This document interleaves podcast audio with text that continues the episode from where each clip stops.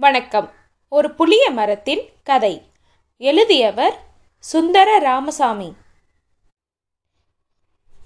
அவன் சென்ற சந்தர்ப்பத்தில் தாமுவின் அண்ணன் செல்லப்பனுக்கும் அவருடைய நண்பர்களுக்கும் இடையே ஒரு சூடான விவாதம் நடைபெற்று கொண்டிருந்தது. பேச்சு முனிசிபாலிட்டி நிறைவேற்றிய தீர்மானத்தை சுற்றி வந்து கொண்டிருந்தது. அது சரி அண்ணன் இந்த காதர் பயலுக்கு இதுல என்ன இவ்வளவு அக்கறை?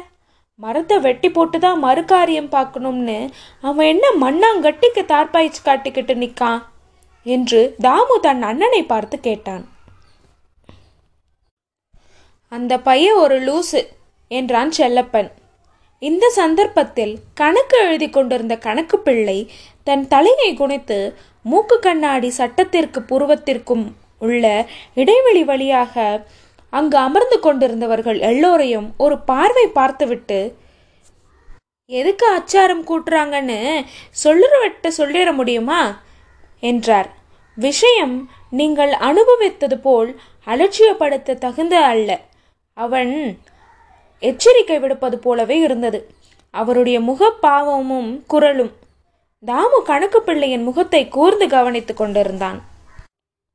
கணக்கு பிள்ளை தாமுவின் பார்வையை கூர்ந்து கவனித்து அத்தனை கூறிய பார்வை தாங்கத்தான் சத்தியற்றவன் என்பது போலவும் நமக்கு எதுக்கு வம்பு என்பது போலவும் பாவங்களை முகத்தில் மிளிர செய்துவிட்டு தலையை குனிந்து மீண்டும் கணக்கு எழுத ஆரம்பித்தார். உம்மா அபிப்பிராயம் என்னென்ன சொல்லணும்? என்றான் தாமு. கணக்கு பிள்ளை மீண்டும் தலையை சரித்து தாமுவின் முகத்தை பார்த்துவிட்டு தனக்கு முதுகு காட்டி செல்லப்பன் முன்னால் அமர்ந்து கொண்டிருந்தவர்களை முதுகுகளை எல்லாம் இடம் மறிந்து வளமாக ஒன்றாக பார்த்தார். எல்லோரும் நமக்கு வேண்டியவங்க தான் சும்மா சொல்லணும் என்று தூண்டினான் தாமு. கணக்கு பிள்ளை தாழ்ந்து சுருத்தில் எல்லாம் நமக்கு குழி பறிக்கிறவனுங்க தான் பிளான் போட்டிருக்கானுங்க என்றார். புளிய மரத்தை வெட்ட போட நமக்கு என்ன மண்ணாங்கட்டி? பனையில அரிசி வேகதோ? என்றான் கேட்டான் செல்லப்பன். மரத்தோட நிழலும் போயிடும்னு கணக்கு போடுறாங்க. போயிட்டா? நிழலை நம்பி நடக்கிற வியாபாரமும் படுத்துடும்னு ஒரு கணக்கு. செல்லப்பன் கடகடவென்று சிரித்தான். அது சரி. தப்புன்னு சொல்லுங்க. கணக்கு என்னதுன்னு நான் தான் சொல்லுதேன். அவ்வளவுதான். தாமு எதுவும் பேசாமல் முகத்தில் எவ்வித பாவமும் காட்டாமல் அப்படியே உட்கார்ந்து கொண்டிருந்தான். ஒரு நிமிஷ யோசனைக்கு பின் அவன் எழுதியிருந்த கணக்குக்குள் சென்றான். அவன் உடல் பின்னரை நிலை கதவை தாண்டியதும் அவனால் சைகை காட்டி அழைக்கப்பட்டது போல் அவசரமாக எழுந்திருந்து உள்ளே ஓடினார் கணக்கு பிள்ளை அரை மணி நேரத்திற்கு பின்னர்தான் தாமு தன் கடையை வீட்டிற்கு தேர்தல் முகாமாய் நோக்கி சென்றார். கணக்கு பிள்ளைக்கு பரம திருப்தி. தன் உடம்பில் காதர் பேரில் விசுவாசம் எதுவும் ஒட்டி கொண்டிருக்கவில்லை என்பதை நிரூபிக்கவும் தன்னுடைய தற்போதைய முதலாளியின் ஆதரவுதான் தான் வேண்டி நிற்பது என்பதையும் அவர்களுக்கு புலப்படுத்தும் மிக அருமையான சந்தர்ப்பம் ஒன்று அவருக்கு வாய்த்துவிட்டது.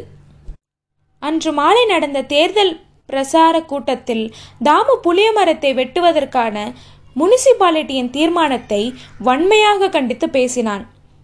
நீ அவங்களுக்கு உபயோகித்து கேட்ட இரண்டு பே பேனால இருக்கு. ஏன் இவ்வளோ உணர்ச்சி வசப்பட்டு பேசுத? புளிய மரத்தை வெட்டி போட்டா நம்ம அடியோடு அஸ்தமிச்சு போயிடுவோம்னு நினச்சிக்கிட்டு பேசுதல இருக்கு. என்று இரவு சாப்பிட்டு கொண்டு இருக்கும்போது செல்லப்பன் தன் தம்பியிடம் கேட்டான். அந்த பயம் ஒன்றும் எனக்கு இல்லை இருந்தாலும் அவனுங்க நம்ம தொலை ப வைக்கணும்னு என்கிற நினப்பில் தானே மரத்தை சாட்சி போடணும்னு வரைஞ்சு கட்டிக்கிட்டு நிற்கிறானுங்க அப்படின்னு சொன்னால் அதை ஒரு கை பார்த்துடுவோம் மரத்தை வெட்டி போடணும்னா அவனுங்க திட்டம் போடுறது நடக்கப்படாது. நமக்கு என்ன நஷ்டம் என்றதுக்கு அவ வேற சங்கதி. தாமுவும் அவருடைய அவருடைய வார்டை சேர்ந்த சில பெரிய மனிதர்களும் ஒரு நீண்ட யாஸ்தஸ்துக்கு தயாரித்து அதில் நூற்றுக்கணக்கான பிரமுகர்களின் கையெழுத்து பெற்று முனிசிபால் தலைவரிடம் சமர்ப்பித்தனர். அதை தலைவரிடம் சமர்ப்பித்த தாமுவின் தலைமையில் ஒரு ஊர்வலம் முனிசிபாலிட்டியை நோக்கி சென்றது. கம்பராமாயணம் ஆனந்தன் பிள்ளையும் கழுத்தில் மாலை அணிந்தபடி அந்த ஊர்வலத்தில் முன்வரிசையில் நடந்து செல்வதை பார்க்க முடிந்தது. அன்று முனிசிபால் ஆஃபீஸில் தாமுவுக்கும் தலைவர் எம்சி ஜோசஃபுக்கும் பொருத்த வாக்குவாதம் நடந்தது. மரம் வெட்டப்பட வேண்டும் என்பதில் தலைவர் காட்டிய உறுதியை அவர் தலைமையில் உருவாக்கியிருக்கும் அவர் தலைமையில் உருவாக்கியிருக்கும் சதி திட்டத்தின் மீது அவர்கள் கொண்டிருக்கும் ஆழ்ந்த நம்பிக்கைக்கு அடையாளமாய் எடுத்துக்கொண்டான் தாமு. இது பற்றி இந்துக்களுடைய மனோபாவத்தை என்னால் விளக்கிச் சொல்ல முடியாது. மரம் வெட்டப்படக்கூடாது என்றான் தாமு. எனக்கு இந்துக்களுடைய விசேஷ உணர்ச்சிகளை பற்றி எதுவும் தெரியாது என்பதை ஒப்புக்கொள்கிறேன். ஆனால் அதே சமயம் இந்துக்குள் பெருமையானோர் உள்ளர் சபைதான் இத்தீர்மானத்தை நிறைவேற்றியிருக்கிறது என்பதையும் உங்களுக்கு நினைவூட்டுகிறேன் என்றார் தலைவர். இந்து என்பவர் யார்? இந்துக்களாக பிறந்து விட்டார்களா? அல்லது இந்து தர்மத்தை காப்பாற்றுகிறார்களா? இந்து மதம் என்பது ஒரு வாழ்க்கை முறை என்பது தங்களுக்கு தெரியுமா?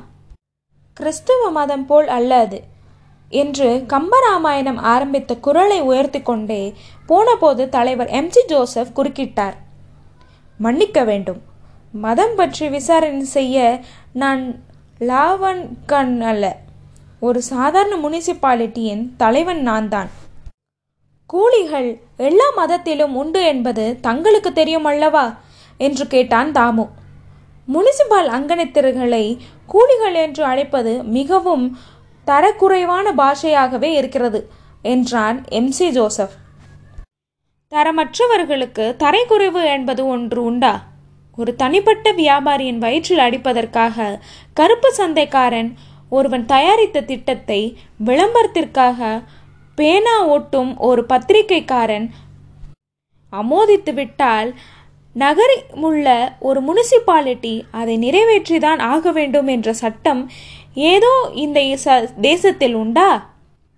தாங்கள் விடை பெற்று கொள்ளலாம் என்றார் எம்சி ஜோசப்.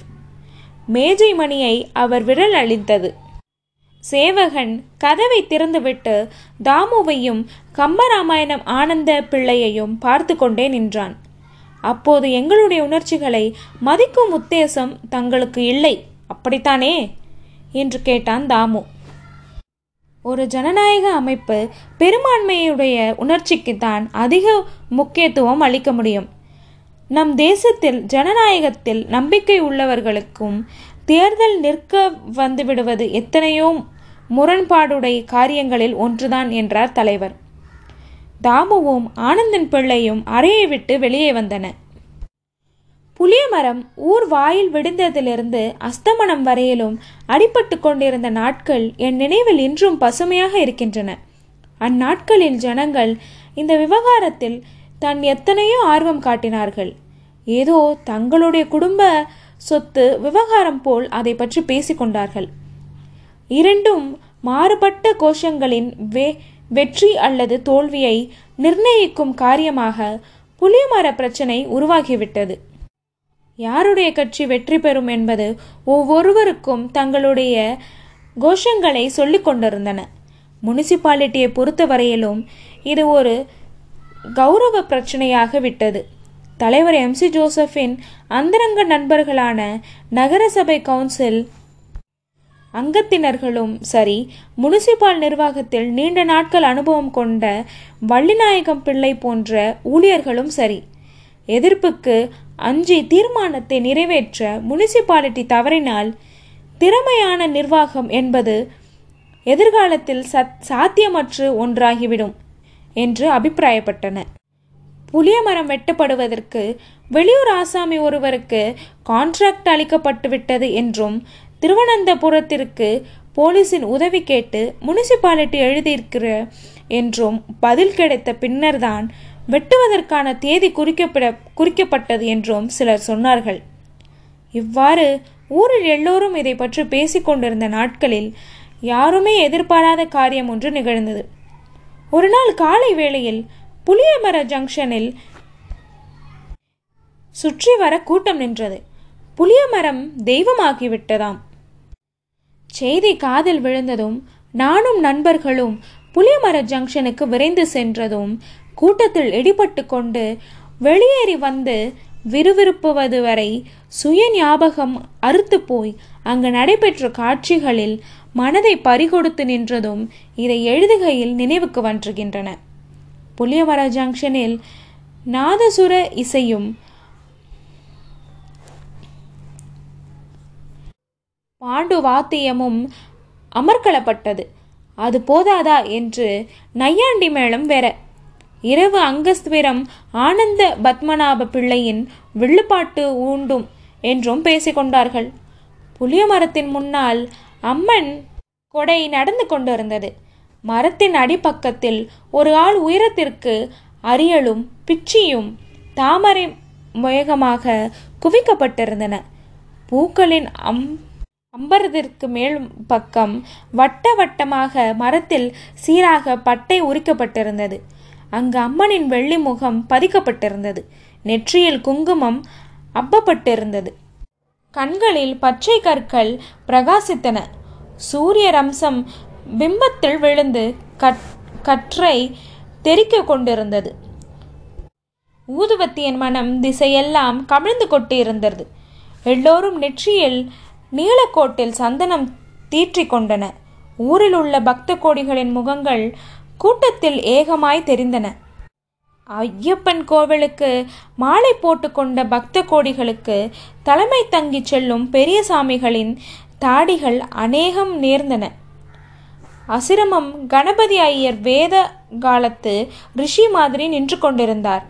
அவர் விக்னேஸ்வரரின் அவதாரம் என்பது ஆஸ்திக விசுவாசம்.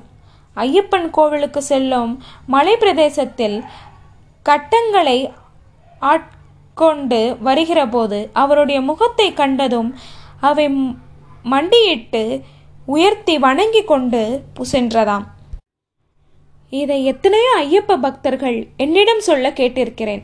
அவர் மரத்தின் முன் கண்களை திறக்காமல் பக்தி பிரவேசத்துடன் நின்று கொண்டிருந்தார். கூட்டம் சிமெண்ட் ரோட்டின் இரு பக்கங்களிலும் வழிந்து கொண்டிருந்தன. வாகனத்தில் ஒன்று கூட அந்த வழியாக போக முடியவில்லை. எல்லாம் வடச்சேரியிலிருந்து மணிமேடை வந்ததும் இடது பக்கம் திருந்தி மீனாட்சிபுரம் வழியாக கோட்டாறு சென்றது. புளிய மரத்தை வெட்டுவதற்காக கான்ட்ராக்ட் எழுதி வரை தன்னால் அந்த காரியத்தை நிறைவேற்ற ஆகாது என முனிசிபாலிட்டியில் எழுதி கொடுத்து விட்டார். தன் ஊரை பார்க்க போய்விட்டதாக எல்லோரும் சிரிக்க சிரிக்க பேசிக்கொண்டனர் அன்று மாலை புளிய மரத்தடியில் இந்து மத தர்ம பரிபாலன் கூட்டம் நடைபெற்றது. பல அறிஞர்கள் பேசினார்கள். சில சாமியார்களும் பேசினார்கள். கம்பராமாயண ஆனந்த பிள்ளை தலைமையில் அங்கு பேசிய தாமு முஸ்லிம்களிடமிருந்து கிறிஸ்துவர்களிடமிருந்தும் இந்து மதத்தையும் இந்து கடவுளையும் காப்பாற்ற வீரம் மிகுந்த ஒரு இளைஞர் படையை தன் உருவாக்கப் போவதாக சொன்னான். இந்துக்களின் மத உணர்ச்சியை புண்படுத்தாமல் ஒதுங்கிவிடுவது முஸ்லிம்களுக்கும் கிறிஸ்துவர்களுக்கும் செய்ய வேண்டிய காரியம் என்று அதற்கு மாறாக அவர்கள் நடந்து கொண்டால் மத கோவில்களும் மசூதிகளும் ஊருக்குள் எந்தெந்த இடத்தில் இருக்கின்றன என்பது இந்துக்குள் அறியாத ஒன்றல்ல என்றும் பலகர நடவடிக்கையில் விரும்புவதில்லை. இந்துக்களை பலகாரத்தில் ஈடுபடும்படி நிர்பந்தப்படுத்தக்கூடாது என்றும் தாமு அந்த கூட்டத்தில் பேசினான். தாமு மீண்டும் வெற்றி பெற்று விட்டான் என்பது எல்லோரும் சொன்ன ஆரம்பித்தார்கள். தாமுவின் சாமர்த்தியத்தையும் தந்திரத்தையும் பாராட்டி ஊரார் பேச்சுக்கள் காதற் காதில் நாராசமாய் விழுந்தன. எடுத்த காரியத்தில்தான் அடைந்த தோல்வியை விட தாமு அடைந்த வெற்றி அவனை மிகவும் சங்கடப்படுத்தியற்று. புளியமரம் கடவுளாகிவிட்டதும் தலைவர் எம் சி ஜோசப் ஒதுங்கிவிட்டார். பெரிய பாதிரியார் அவரை கூப்பிட்டு எச்சரிக்கை செய்ததாக பேச்சு அடிபட்டது. திருவிதங்கார் நேசன் பொதுக்கூட்டங்கள் தோறும் எரிக்கப்பட்டது. இசக்கியன் வேண்டுகோள் படி அரசாங்கம் அவனுக்கு போலீஸ் கா பாதுகாப்பு அளித்தது. திருவிதங்கார் நேசன் அலுவலகத்திற்கு முன்னால் இரவும் பகலும் போலீஸ் காவல் நின்றது. இசக்கியின் பேனா புளிய மரத்தை பற்றி எழுவதை அடியோடு நிறுத்தி கொண்டது. அவன் டேங்கர் அடித்து விட்டான் என்பது தெள்ள தெளிவாக தெரியதிருக்கும் பொருட்டு மரத்தை வெட்டுவதற்கு ஆதரவாகவும் எதிராகவும் எழுதப்பட்டுள்ள கடிதங்களை அவ்வப்போது வெளியிட்டு வந்தான். புளியமர பிரச்சனை உருவான நாட்களில் மூவாயிரத்தை சுற்றி கொண்டிருந்தது. நேசனின் விற்ப விற்பனை ஒன்பதாயிரத்தை எட்டிவிட்டது என்றும் இசக்கியின் நண்பர்கள் சொன்னார்கள்.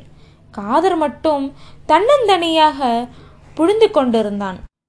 தேர்தலுக்கு இரண்டு மூன்று நாட்கள் இருந்தன. எனக்கு நன்றாகவே நினைவிருக்கிறது. ஒரு ஞாயிற்றுக்கிழமை சந்தை நாள். சந்தை சமணம் வாங்கி வர காத்திருக்க பொருட்டு நான் புறப்பட்டு சென்றேன். சனம சமணம் வாங்கி கொண்டு திரும்பும்போது இளம் வெயில் காண்டிக் கொண்டிருந்தது. ஆனந்தபவன் ஹோட்டலில் நுழைந்து காபி குடித்துவிட்டு வெளியே வந்தேன். மணிமேடை சுற்றி புறத்திலும் சிலர் தெற்கு நோக்கி ஓடுவது தெரிந்தது. ஒரு தூர பார்வைக்கு வீதி நெடுங்கிலும் மிகுந்த பரபரப்பு தெரிந்தது. நெருங்கி விசாரித்தேன். புளியமரத்தடையில் கூலி ஐயப்பன் குத்திப்பாட்டு கிடக்கின்றானாம்.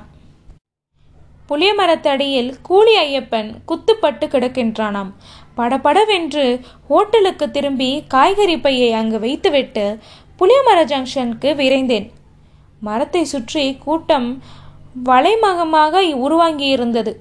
பின்பக்கத்திலிருந்து ஆட்கள் புகுந்து நெரிசல் உள்ளே நுழைந்து செல்ல பிரச்சனையாயிட்டு கொண்டிருந்தது. நான் சென்று பேசுவதற்குள் கூலி ஐயப்பன் அகற்றப்பட்டு கொண்டிருந்தான். சிலர் அவன் அரசாங்க ஆஸ்பத்திரியில்தான் இறந்தான் என்றும் போலீஸ் வாக்குமூலம் அளித்த பின்னர் தன் ஆவி பிரிந்து என்று சொன்னார்கள். சிலர் அவன் உயிர் ஊசலாடி கொண்டிருக்கிறது என்றும் சொன்னார்கள். புளிய மரத்தடியில் ரத்தனம் ரத்தம் கட்டி கட்டியாய் உறைந்து கிடந்தது. தலையில் தூக்கி அம்மனுடைய வெள்ளி முகத்தை அப்போது என்னால் பார்க்காமல் இருக்க முடியவில்லை. அம்மனுடைய பச்சை கண்கள் இமை தாழ்த்தி ரத்தத்தையே பார்த்து கொண்டிருப்பது மாதிரி எனக்கு தெரிந்தது. கூலி ஐயப்பன் யாரால் குத்தப்பட்டிருப்பான் என்பது ஒருவராலும் கணிக்க முடியவில்லை. ஏதோ சொன்னார்கள். ஸ்திரீ விஷயம்தான் காரணமாக இருக்கும் என்று சொன்னார்கள். ரகசிய நோய்களுக்கு அவன் மருந்து சாப்பிட்டு வந்த விஷயம் தனக்கு தெரிந்த நேர்த்தை ஒருவன் சவிஸ்தகரமாக மற்றொருவரிடம் அழித்து கொண்டிருந்தான். கூலி ஐயப்பனை குத்திய குற்றவாளி தப்பித்து கொண்டு ஓடவில்லை என்றும் அவன் நேராக போலீஸ் ஸ்டேஷனுக்கு சென்று சரணடைந்து விட்டான் என்றும் அவன் கொடுத்த தகவலின் பேரில்தான் போலீஸ் தளத்திற்கு விரைந்து உயிர் பிரியும் த தருவாயிலிருந்த கூலி ஐயப்பனை ஆஸ்பத்திரிக்கு அழைத்து சென்றது என்றும் சொன்னார்கள். சிலர் புளிய மரத்திலிருந்து அரசாங்க ஆஸ்பத்திரியை நோக்கி வெகு வேகமாக சென்று கொண்டிருந்தனர். நான் ஹோட்டலுக்கு சென்று பையை எடுத்துக்கொண்டு விட்டு திரும்பினேன். குளித்து காலை உணவை முடித்துக்கொண்டு சைக்கிளில் ஏறி போலீஸ் ஸ்டேஷன் அரசாங்க ஆஸ்பத்திரி நேஷன் அலுவலகம் தாமகாதர் போட்டியிடும் பதிமூன்றாம் நம்பர் தொகுதி. இப்படியாக சுற்றி சுற்றி பின்னர்தான் எனக்கு நடந்த விஷயங்கள் என்ன என்பதை தெரிய வந்தன அன்று இரவு காதர் தாமு இருவருமே கைது செய்யப்பட்டன. மறுநாள் காலை வெளிவந்த திருவிதங்கார் நேசனில் இச்செய்தி வெளிப்பட்டு ஊர்ஜிதம் ஆகிவிட்டது காதர் போலீசுக்கு அளித்திருந்த வாக்குமூலத்தின் ஒரு பகுதியும் பத்திரிகையில் வெளியாயிருந்தது. புளியமரத்தடியில் கூலி ஐயப்பன் குத்தப்படுவதற்கு வெகு நாட்கள் முன்னரே அவன் தன்னிடம் வந்து சேர்ந்து விட்டான் என்றும் அவனை தன் வீட்டில் ரகசியமாக ரகசியமாக வைத்ததுதான் காப்பாற்றி வந்ததாகவும் தாமு பெயரில் தனக்குள்ள வஞ்சத்தை தக்க தருணத்தில் தீர்த்து கொள்ள அவனை ஒரு கருவியாக உபயோகப்படுத்தி படுத்தி கொள்ளும் உத்தேசத்துடனும் அவனுக்கு அடையாளம் கொடுத்தவனாகவும் காதர் கோர்ட்டில் சொன்னதாக தினசரிகள் வெளியாயிருந்தது. செய்தி எல்லோரையும் மிகுந்த ஆர அதிர்ச்சியில் ஆழியிற்று போலீஸுக்கு பயந்து ஊரை விட்டு ஓடிய கூலி ஐயப்பன் வெகு நாட்கள் தலைமறைவாக சுற்றி கொண்டிருந்தான்.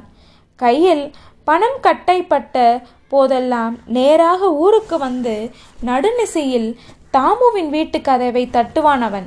ஆரம்பத்தில் தாமுவும் சுணக்கமின்றி நூறு இருநூறு என்று அவன் கேட்டபோதெல்லாம் தொகையை கொடுத்தார்.